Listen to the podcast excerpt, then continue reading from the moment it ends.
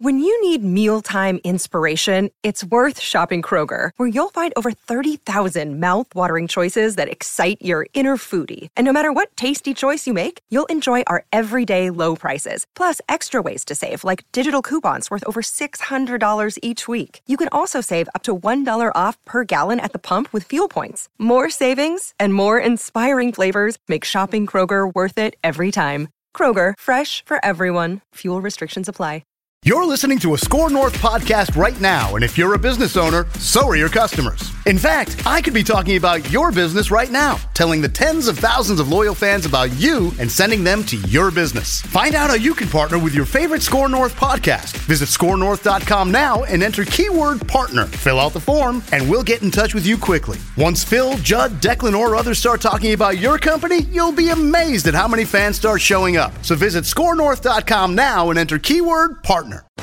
Thanks for checking out this podcast. Remember, it's presented by Minnesota's very own Ticket King. If you're looking for tickets for an upcoming game or event at T C F Bank Stadium, Target Center, or X L Center, visit ticket king online dot com or the link from the fifteen hundred E S P N dot com sports calendar page. Ticket King has all your tickets for Minnesota baseball, plus all the concerts, all the theaters, and at all venues. And Ticket King can take care of you for out-of-town concerts, sporting events, and more.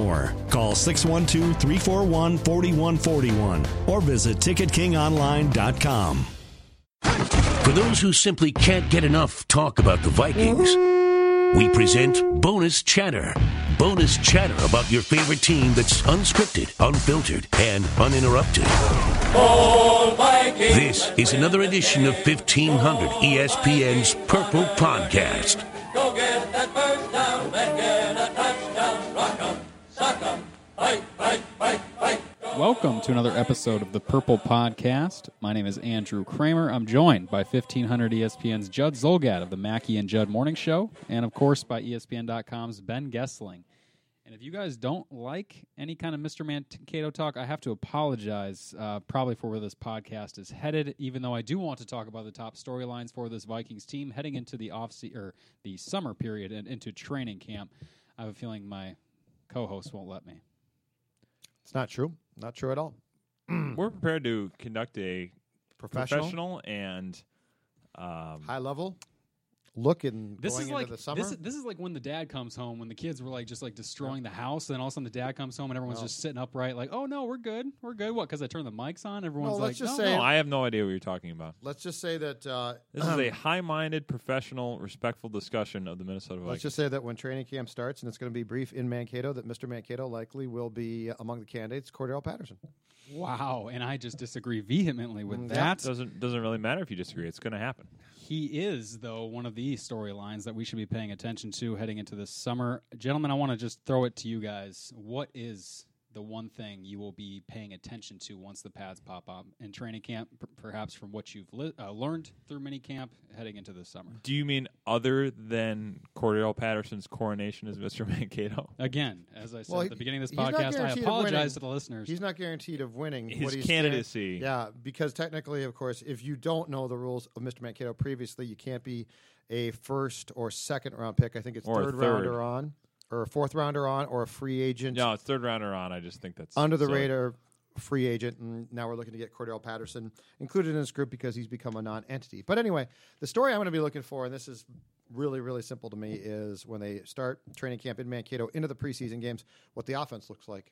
What the offense looks like to me is going to be crucial because if they come back and they are trying to run the same offense that they did last season and P- and it revolves around Peterson, that's fantastic, and he's a very good running back, but he's thirty-one.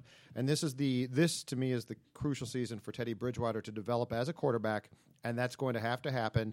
And let's not forget, for all the things the Vikings did really well last season, their biggest mistake coaching staff-wise was going into the opening game with an offensive plan that was incredibly flawed and then having to fix that plan as they went throughout the season. So Teddy Bridgewater's development, how the offense runs with an offensive line that should be improved, and most importantly, too, how do Peterson and Bridgewater coexist for the betterment of the team, not for the betterment of one player, and not for the betterment of Peterson, but for the team. By the way, folks, if you had the under on when Judd would get to his pet talking points. The over-under, of course, was two minutes and thirty seconds. If you took the under... I didn't start, though. The I official time was two minutes and fourteen yeah, seconds. I, no, I don't know. I didn't. So you win. I haven't mentioned no, because I'm going to come back later and talk about the he has offensive coordinator in name as opposed to the offensive coordinator in non-title so far. Both, that yeah, that both will be good for the Judd Zulgad Purple Podcast pet point drinking game. Both Ben and I, too, How many spoke times with your Shurmur? co-offensive coordinators uh, leading up to this. What's that? And Tony Sparano and Pat Shurmur. We each got to talk to w- one of the others. Oh, cool. Um, and so we could give you some insight, too, into what they're drawing up and how they're going to throw overthrow Norv, because that seems to be where you're headed overthrow with this. Norv. That's, yeah, that's that's your whole no, thing. No, no, no. That, that sounds like whole, a good hashtag. That's your whole thing. That's done. Oh, it's done. It's already done. Oh, yeah. That was done. When, when, Sh- when Shurmur was hired as tight ends coach, that was done. Much like Cordell Patterson being on the Mister Mankato ballot is done. Ben, non-Mister Mankato point. yeah, I love your, Mister Mankato. What's your talking point, Ben Gasline? What, what is what is the one thing besides the offense and the mutiny amongst the staff? Can I uh, go to a different point on the offense, or do I have of to course, avoid the yeah, offense? Yeah, whatever you want. That's just not about want. Mister Mankato. Yeah. Uh, whether or not the offense is in the hands of Mister Turner, Mister Shurmur, Mister Sparano, another Mister Turner or somebody else, uh, Teddy Bridgewater is the, the story that I'm most interested to see. I want to see if he gets to a point where he can hit a deep ball accurately. Mike Zimmer talked this week about how he's seen more progress from Bridgewater in that regard. It hasn't necessarily happened in an open practice yet. In the ones we're watching. Right, yeah. right. So, I, you know, I not that I'm casting aspersions, but I would like to see it on a consistent basis. I want to see that. I want to see him be more decisive in being able to throw the ball into traffic, especially when he gets to a point where his receivers are getting pressed and not getting off the line with clean releases. I, I just want to see how he looks, because I really do think that if he can take a step, this is a team that can go make some noise in the playoffs. I think they have everything else there other than knowing exactly what they have at quarterback, and I really do think a lot of this season rests on Teddy's shoulders. Uh, this isn't necessarily, at least from the installations that we watched throughout O T As and minicamp, this isn't necessarily going to be that kind of four receiver spread wide kind of throw it out offense. Adrian's involved running behind Zach, Zach line. They've got Kyle Rudolph, Michael Pruitt in there on two tight end sets. They're doing a lot of the same things that they did last year. And I mm-hmm. think the differences are going to come just in terms of the zone blocking and the different techniques they're going to implement up front mm-hmm. and how they want to block those guys. But I have not seen, for instance, what we kind of put the rain cloud over and like, oh, now all of a sudden they're going to go to spread and Adrian's going to be useless. Well, no, it's still very much, I think, what no, they've been doing. No, in fact, what they're doing then, if if they're going more towards that, is they're skewing towards what they had to do last year, which is not Norv's offense. It's Shurmur's, West Coast. They hired, when Shurmur went to Cleveland, he hired Brad Childers as his offensive coordinator, yes, and Shurmur and Shurmur called the plays. And Shurmur is, in fact, that strategy makes sense because Norv had to adjust his offense to what Peterson and Bridgewater could do together, which would skew towards a West Coast system a little bit more. My understanding, s- too, go ahead. I was going to say, my point in a second. We are still seeing the deep drops, sure. seven-step play okay. action. We are still seeing that stuff. So it, I think it's just more of, okay, let's throw in more stuff here and what we can work with. The other factor in the offense, from what I understand late last season, yes, it was to accommodate Teddy to some degree, and, and Adrian played most of his career in a West Coast offense, but but Scott Turner also was more involved in game planning, in the construction of the offense, and as that happened, from what I have been told, it went more into the direction of some of the things that he had done with previous stops that he'd had, you know, hmm. specifically the Carolina Panthers. So the the some of the terminology changed a little bit, some of the approach changed a little bit. So it was not one hundred percent Norv Turner's offense in the way that we know it anymore by the end of the season. That was already starting to change a little bit, and it will be curious to see how all of these influences, especially once we get to watch practice every day, play out when you have all of these voices now in the room. Here's a really geeky question. What um, can you tell so far what the verbiage of the offense is? Because when Norv came here, he brought in the digit system. And, of course, West Coast is all that verbiage. And then and then I think you my wrote that last year they started to go back towards the West Coast verbiage, yes, which that's is my understanding. Really long, elongated, and more technical. Yes, I, and I, I don't know quite if they've gone completely to that or not, but my understanding is they did mix in more of that towards the end of the season. More of the longer. More yeah. of the West Coast thing where you're naming every route as opposed to less of the eight, having five, a yeah. one through nine or zero yeah. through nine Air Coryell route tree. I want to see how the depth on defense shakes out uh, in terms of, I mean, because obviously the offensive line, which you guys mentioned, the quarterback, uh, that stuff is all going to be at a, at a premium and understanding because of that's the deficiency on this team and where they need to catch up and, and really take them to the next level. But on defense, this was a top five scoring unit a year ago. They brought back ninety-seven percent of their snaps from last year while adding, uh, and that's without a guy like Trae Waynes playing much, and then while adding, obviously, Uh, pieces to this group, including Emmanuel L'Amour, who was starting to siphon off some Chad Greenway snaps already in minicamp. Um, so we're seeing that kind of already take place. Now when the pads pop on, you're actually going to see, can Michael Griffin get up there and actually take some uh, stuff uh, snaps from Anderson Dejo? Um, what's it going to look like a weak, weak side linebacker? What's the defensive end rotation going to look like? Is Danielle Hunter going to be a guy that, that jumps up and takes some more snaps um, from Brian Robinson? And then obviously with Trae Waynes, too, and Terrence Newman. So there's a lot of battles going on on that side. Even though that looks like a set group already, uh, it could look different week one than it did last year. Yeah, I mean, there are a lot of guys there. I mean, really at every level of it, and you kind of mentioned it.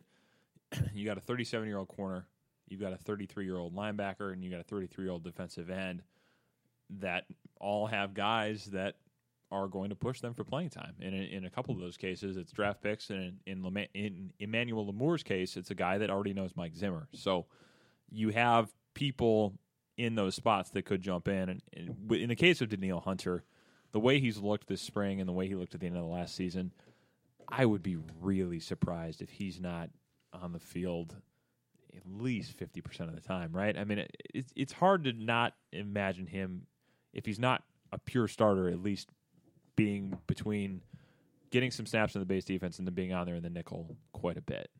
Yeah, I, I see him too, especially he's been always involved in the, continuing to be involved in that third down rush package yeah, where yeah. Brian Robinson kicks on the inside to defensive tackle, yep. and you've got Hunter at and his I think we'll see that again. End spot. How it sounds. That's, and then the part is if he were to play more, then perhaps he gets more involved first, second down, run defensive situations.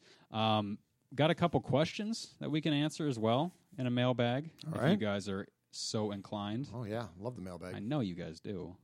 None of them are about Mister Mankato, though. Love to help out answering questions. None of them are there, about Mister There, Mankato. I did see one on Twitter that was asked by a Mister J. Zulgad um, about Mister Mankato, and I think should we start off with that one? We don't take questions from our. We don't ask ourselves. The questions. Panelists aren't allowed to ask questions of Obvi- other panelists. No, especially. Judd, did you want to rephrase that question ridiculous for our listening audience? Questions oh, like I was that. Just curious about why Kramer's been a killjoy, but that's fine. What was the what's the first that's question we is. got? I mean, why in why this case I? specifically? Why are you killjoy? Why do you why are you killing Christmas for me? He is wearing a very frat-like I'm shirt today. I thought I was the, I thought I was the sports Grinch. I'm killing You're Christmas. You're trying to usurp me as the sports Grinch. What? I'm trying I'm trying to give a man an opportunity to win no, an no, award. No, no, no. You were trying to steal the gift to all the actual under-the-radar we players for going, this award, including the German wide receiver that can't catch out. I don't give a lick about life. Moritz Bohringer. I'm talking about Can we just the cut other him now? Guys. Honest to God. Every time I read about him, he's dropped a pass. Actually, half of our mailbag is about Moritz Bohringer. Can we please just put this to rest? He has no chance to make it. So with that, Judd, I wanted to ask you. Yeah. We got Kramer going. I'm satisfied. Wh- My goal that, for this podcast has been accomplished. Who has a better odds of making the team at wide receiver, Charles Johnson, Cordell Patterson, or Moritz Bohringer? Uh, in order, uh, Johnson number one, I think. Although this is tough. First of all, Patterson, can I quibble with the grammar on that? Better refers to well, I've got a, one of two options. You I've need got a, best when you're talking about three. I've got a theory. Uh, Go tell the A P random Twitter, Twitter user. I've got a theory that, yeah. here, boys. Johnson one, Patterson two, Bohringer three, and here's why. Uh, I think they might be trying to get a draft pick for Cordero.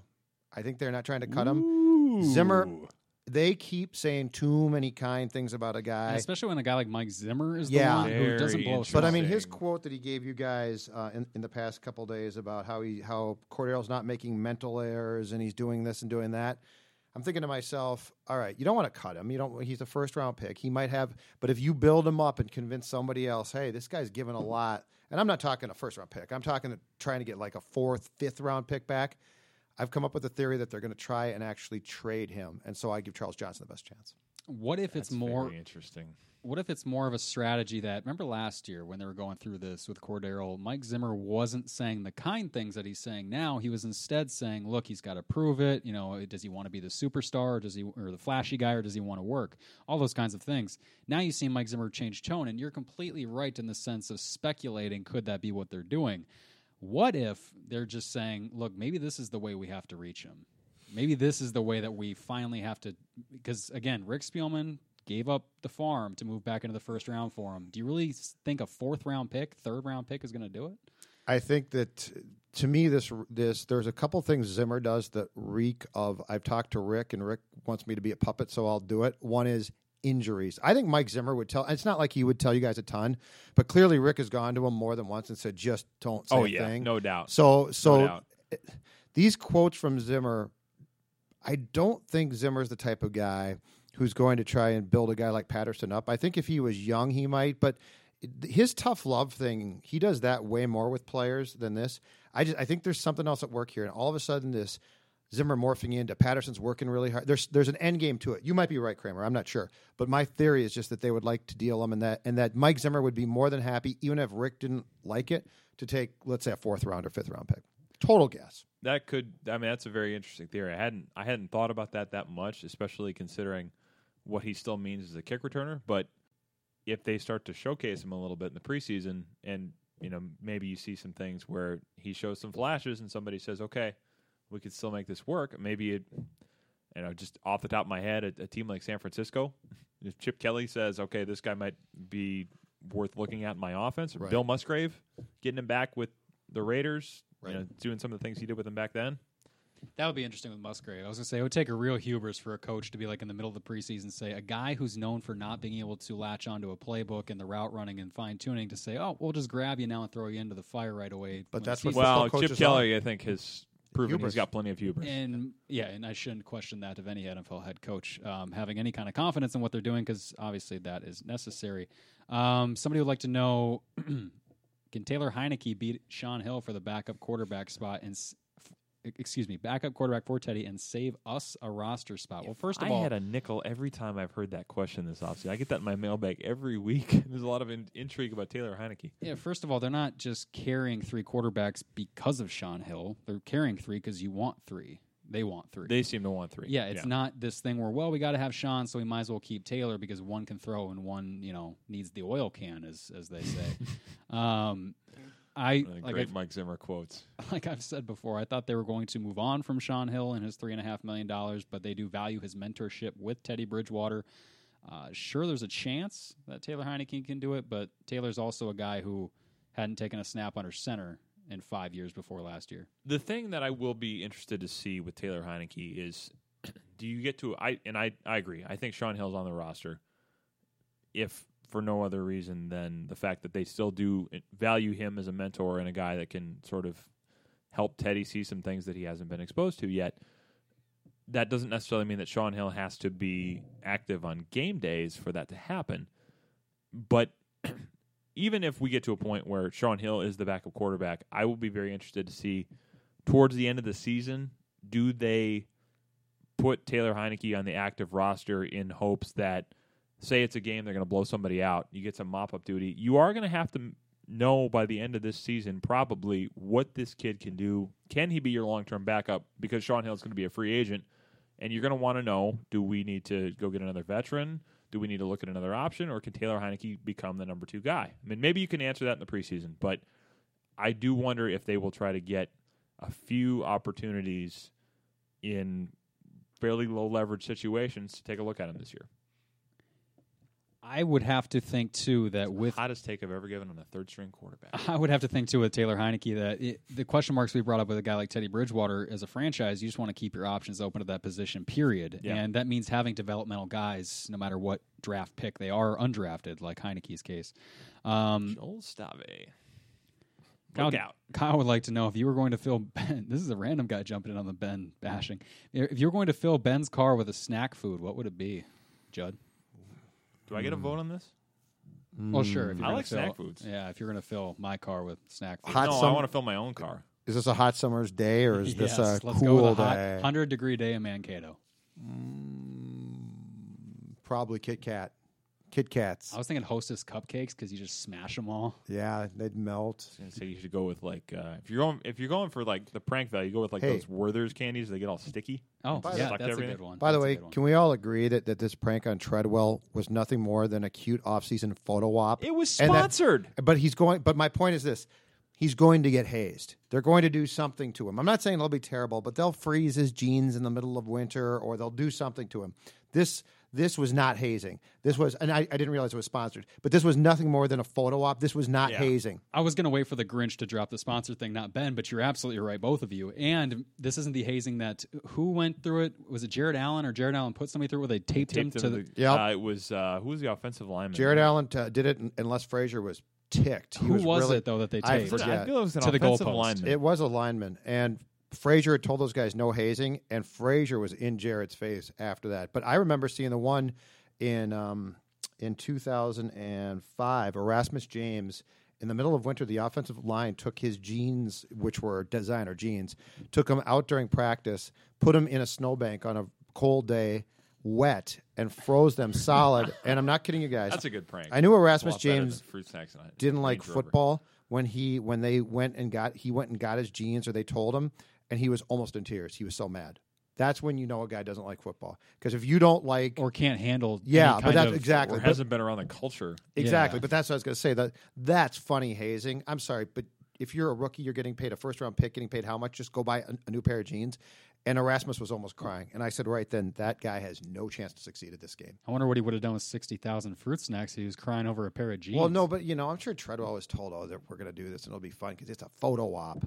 I just don't want people to think that this is, listen, I know guys are wusses now, but nobody's that big a wuss where a fruit snack gag is going to be that funny. I think well, you, and I, it was interesting. I, I think somebody had said, and it, that's a hot take, by the Rob way. Rob Domofsky actually got this email yesterday, but we got... He got a, and he forwarded it to me. I think they probably were meaning it to go to me, but there was like a P R pitch that came yesterday basically saying that you didn't get this at all? No, I didn't. Okay, so there was a P R pitch that came in and said, hey, check out this funny prank that Kyle Rudolph just played. You know, check out, you can use Kyle's Snapchat. Was or, it from Welch, like the company? Uh, it was from some P R firm probably representing Welch's, but oh my it, goodness. They said in there, like, if, if you can just, if you can mention Welch's in there, that'd be great. Like, and on, on Twitter, they certainly did that. I mean, they, I think, I feel like I saw somewhere that Welch's oh, no, is doing Rudolph, sponsorship for Rudolph's the camp. The players at least did. They all like tagged the yeah. company. You're and kidding me. No, so this was, oh, no, it's a sponsored oh prank. Oh my gosh. Like what's happened to our country? twenty sixteen. What's oh, happened to our country? No, I, I don't want to talk about it now. Eric would like to know, That's, what will Michael Pruitt's role be with Ellison potentially hobbled and Dan Morgan, the rookie, in the mix? Ben? It's interesting. I was just talking to Pat Shurmur about some of these guys today. Um, Judd's favorite guy. Michael Pruitt? No, uh, Pat Shurmur. Pat oh, Shurmur. yeah. Yeah, yeah well, tight I, ends I coach that, Pat Shurmur. Was it you that wanted Michael Pruitt for Mister Mankato last I, year? I picked him last yeah. year. Yes, I did. I, I do think we're going to see more of some of the things that they talked about last year. I mean, he he kind of alluded to that today. It seems like maybe line him up as a fullback a little bit more, do some more of the, the H-back type stuff. What Ellison does. Right. Yeah. But I think you can do more with him than that because, I mean, it, the guy was a pass catcher in college. I mean, the right. name we always heard compared to him, and it takes a while for him to get to this point, but the name we heard was Charles Clay. And if you can get him to the point where he's more involved as a receiver, I think he could be a nice weapon if he can carve out a little bit of a role. But you know, he we saw him do some of the blocking stuff last year, and I think that was somewhat new for him, or at least to the degree that he was doing it. But I do think that they want to diversify that a little more this year. Yeah, he was a record-setting tight end. Was it Southern Illinois? Yeah. Uh, Salukis? Yep. The old Salukis. I believe he caught two hundred and some passes for them, setting their program record. So Michael was a good receiver, and that's what drew their their gaze to him in the draft was the fact that he had that build, like you mentioned, yeah. like of a Charles Clay, that low base. Uh, he's a big kid, and the fact that he's got the hands that maybe Rhett Ellison uh, hasn't developed in the N F L, though Rhett is, again, one of the most versatile guys and will hurt if they can't have yeah. him this year, and that's that's where Michael Pruitt, you're right, would David maybe Morgan, step up. David Morgan, though, is, is going to be interesting to watch. I, you know, I was talking to Pat Shurmur about this today. He said, you know, we, we sort of have – branded Morgan as a as a Rhett Ellison type guy that's Absolutely. a blocker. Well, the Vikings do, doesn't do doesn't do much else than that. But what Shurmur said today is that Morgan was lining up as a receiver at times in college, and was I mean it's a small school, so I'm sure they had to do a lot of different things with him. But he was running receiver type routes. He said this guy can do more than just block, and you're going to see him do some things in Mankato, possible Mister Mankato sleeper candidate. You're if trying you're to not talk into me the into Cordell taking, Patterson thing. You're trying to talk me into taking a tight end again, aren't you? Because you know I, it won't it won't happen. I I I am so in your head with Mister Mankato. It's like do you do you have nightmares about this at night? Like who's he going to come out with this week? Nah. He's got another sleeper. I know he's going to get me with one of them. No, no, no. Um, I do, though. I don't want the Cordell. Head, right, I Joe? don't want the Cordell Patterson Definitely. thing to happen because it is just the easy way for you to to go. If Cordell Patterson's eligible, which again is ridiculous because of his talent, I'm not first even sure round I would pick. pick him to be honest with you. When you're, then why are you fighting this? You're w- fighting a battle you don't even eligible. care about. It's a make it's, Mister Mankato. He's great trying again to create opportunities. It's about job creation. Make Mister Mankato great again. You guys are just scam artists. And I would also argue Con you're talking artists. about taking the quote easy way when you're one hundred percent. It's all pretty easy, isn't it? When no, you get it right no, no, every no. year, no matter who you pick, it looks Picking pretty easy, doesn't it? Picking a receiver, I mean, come on, right? It's just years. the easy, easy. Kramer, easy why did uh, why did the the head coach hesitate? Uh, he eventually did it, but when you asked the question about Lamore a couple days ago, the linebacker, and I think you asked why did you move him, and, and he said, "I'm not going to get into it in Cincinnati. In Cincinnati, why he played, why we didn't move him. What's your theory about why?" You don't want to talk. Well, I talked that. to Emmanuel about that, and they did it, at least in Emmanuel's eyes, because they had to put Vontaze Burfict on that side, and that's just okay. the only way Vontaze was going to end up working out. And Emmanuel said, well, obviously it worked out for us. Vontaze has been a great player, sure. but I prefer that side, the weak side, Chad, Chad's side. Now. Okay. Yes, he was playing Anthony Barr's spot in Cincinnati, and okay. he much prefers Chad's side, which is you're covered up by the three technique on the weak side. You have more room to run. You are not having a guard unblocked coming at you like Anthony Barr will. Um, and so those are the kind of differences where they feel this guy's much better at running to the ball and getting it as opposed to shedding tackles and taking on guys. Okay. Um, but I think Mike just didn't want to talk about th- what was going on in Cincinnati and start opening up that box about other coaches and why they had to move a guy somewhere gotcha. else. And because that had nothing to do with Emmanuel here. Um, but Emmanuel said that Mike Zimmer, when they when they got him undrafted in two thousand twelve, they put him at the weak side. And eventually, because of Vontaze, they both came in the same year.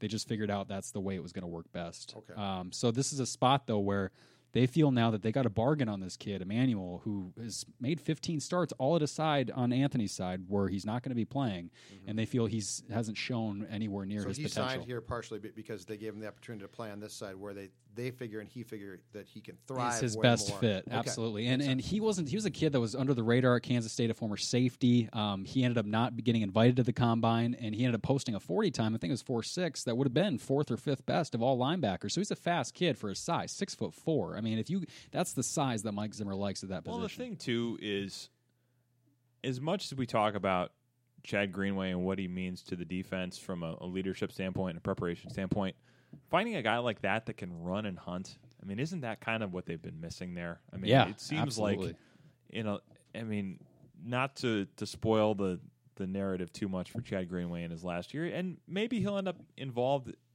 on a higher level in the defense than it looks like he might be now, but it, you do kind of wonder if Lamore is going to end up being the guy there more so than Greenway, and if Greenway gets snapped, it comes in either a sub package or somebody getting hurt. I it, I, I guess I wouldn't be terribly shocked if it played out that way. I will say too, and this is obviously just pure speculation. I, I haven't talked Mike, to Mike directly about this, but when there are certain guys that you ask about, and if he's got plans for guys, I mean, he'll he'll be a little more constricted in talking about them. Anthony Barr was one of those guys his rookie season where Mike wouldn't talk about him at all and the roles he envisioned right. for him and what he wanted to do with them. Sure. And, and I think that might be in, in turn of not wanting to tip his hand to anybody uh, with certain guys. I mean, Xavier Rhodes was one of those guys a couple years ago too with the shadowing stuff. He never mentions that. Mm-hmm. I mean, just the kind of roles. Uh, and you're right. He was pretty short about Emmanuel, not wanting to talk about him too much. Um, that'll be a guy that I'm keeping an eye on for sure. Um, let's take one more mailbag question that doesn't have to do with Moritz Bohringer or Mister Mankato because I'm sifting through so many of these. Anybody have any questions? That do- oh, Judd, I, I think Judd had one earlier. What? What sh- what will the Vikings' toughest non-conference or non-division game be this year? Toughest non-division or non-conference? Non-division. I mean, they said non-conference. I'm assuming they meant non-division. Well, non-division, it's at Carolina week three, I think. Absolutely. I mean, what's the other ones even? Uh, I mean, you could say the Colts, I suppose, when they come in in December, if, if they're healthy.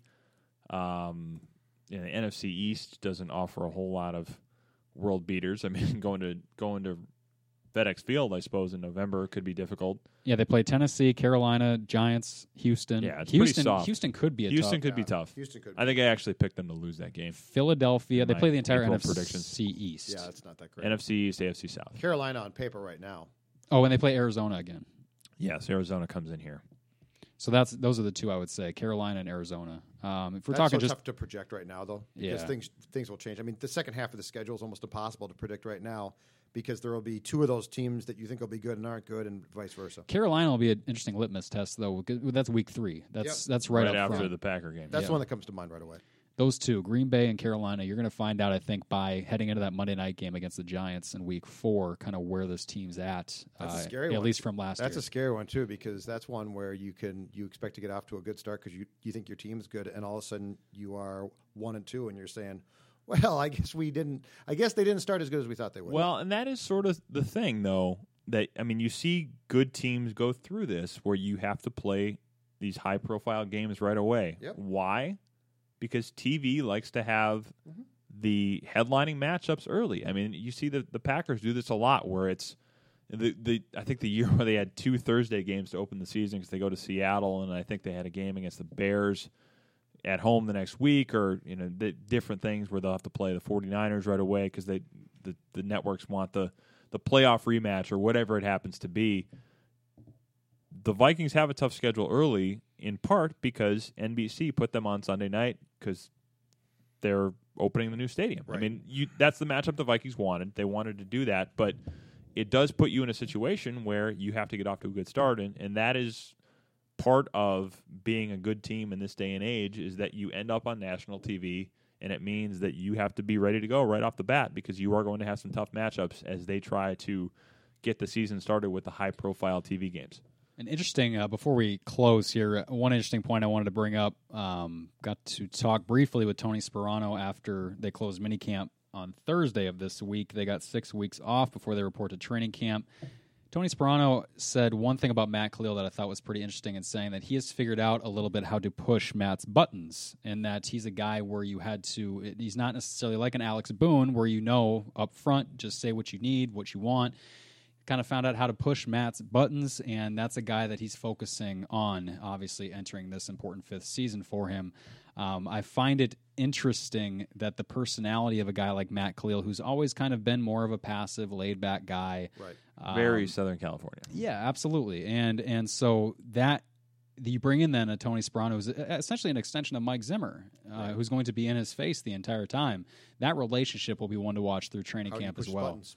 Did he, did he say push his buttons in the sense of getting through to him, or push his buttons in the sense of getting under his skin? I think he meant getting through in terms of getting him to understand what exactly he wants from okay. him and what he expects is from him. Is that yelling? Is that cajoling? Is it's that It's not yelling, I'll say that. Is that patting him on the behind and telling him that you love his pizza? It's not it? It's not yelling. Uh, the sense I got, it's more motivating through other players, through other examples, guy like a guy like Alex Boone. I was going to say, so the, so it's the not guard, yelling. So it's the not, guard turns to the tackle and says, if you screw this up, I'm going to beat you up on Monday, Tuesday, and Wednesday, or you cannot get beat up if you make your play. Alex Boone, of course, has not been practicing the last couple weeks. But. Yeah, Alex hasn't. I don't think it's beating up. I think it's more so if you want to last this long in this league, this is the guy you need to be looking at. And it's the same way that Mike Zimmer had to learn with Xavier Rhodes. Sure. Xavier Rhodes is not a guy that was responding necessarily to the upfront, you know, like like uh, he does with his other players. Um, and that was something where Mike Zimmer has said, I've needed to adjust how you push his buttons. Mm-hmm. And that's just a process. And you've seen how, it, how it's worked. It's worked well for Xavier. And uh, I think the hope is with them that it'll work with uh, with Matt, because um, he's going to be very crucial. Question for both you guys. Are there any injuries that from guys who missed uh, time in this camp who people should be concerned about going into training camp? Tony Barr. Why? I think. Why? Because we've seen it now two years where he has missed most of the offseason program. And last year he was fine. I mean, he came back and, and he had the broken hand, but that I don't think was at all related to what he had going on in the offseason. But he got off to a slow start in training camp because his conditioning wasn't quite where they wanted it, in part because he wasn't part of the offseason program. So you do wonder if he's going to come in having to play a little bit of catch-up again, and that's a guy that for all of the things that he can do, for all of the, the different looks and wrinkles and options he gives your defense, that doesn't always come to fruition if he's either not on the field or not one hundred percent. So that's the one to me that I really want to see him come back in and be healthy and get after it right away, because we know it. We've seen it. They're a different defense when they have him in there, and people have to account for where he's going to be. And if he's not one hundred percent healthy, you can't unlock all of the things that you want to be able to do with him. I think that's Sharif Floyd, um, a guy who's in a similar boat and having missed a lot of time with injury over his short career, although Sharif is one year advanced uh, in terms of his N F L stage than Anthony, in that he's got this year to prove on his fifth-year option then uh, what he's going to be worth before he enters that year. So a year from now, he will be where Harrison Smith is this year, looking for a long-term contract. And has he shown then that he can play a sixteen-game slate, that he can be effective the way – can he be that Geno Atkins of this defense that everybody thought he could be, for a comparison's sake? Um, that's going to be the guy that you look at and go, okay, now it's time to prove it this year. At least Barr's got a couple years before he's at that point.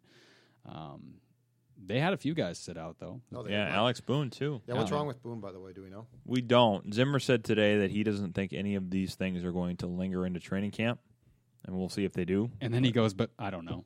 Yeah, I mean, he's just saying these I just things because he's not he, talking because he's been told, yeah, n- not to talk about guys who, who are hurt. Yeah, I don't we're not gonna we're not gonna know, and certainly we have ideas. We're not gonna speculate on people's injuries, so we'll we'll see once those injury reports come out. But a guy like Alex Boone, mm-hmm. he was able to take part in the O T As. It was, I believe, the second week of O T As. Did he take part in the first, in the yes. first day yeah, of, he of did. the camp as well? Yes, the mini camp. No, no, no, not the mini camp. Okay, so O T As. We haven't thing. seen him since okay. O T As, but. All right. Yeah, but it, you, you mentioned the, the thing about Zimmer not talking about injuries. I do remember Zimmer's first year.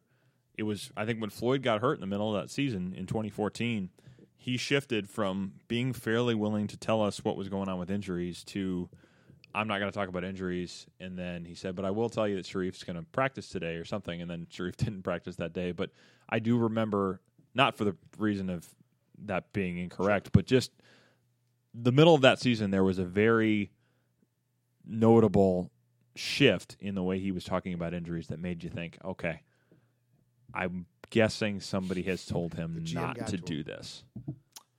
And that would be the only person that would really make sense that would do that, and, and that he would probably listen to on that. That makes perfect sense to me. And by the way, enjoy Mankato while you can, folks. You got, what, ten practices down there this year? ten practices, two more years, and, and see you. Eagan twenty eighteen, is that right? I don't know that it'll be. Well, they the, their the contract goes three open? years. Egan opens in twenty eighteen. That's okay. the hope. But their contract goes through twenty eighteen, so they're probably in Mankato in twenty eighteen. And after that, it's at the discretion of the head coach if it's still Mike Zimmer and he wants to be there, or if it's somebody else. But they are certainly set up to not be long for Mankato. You saying Mike Zimmer's on the hot seat?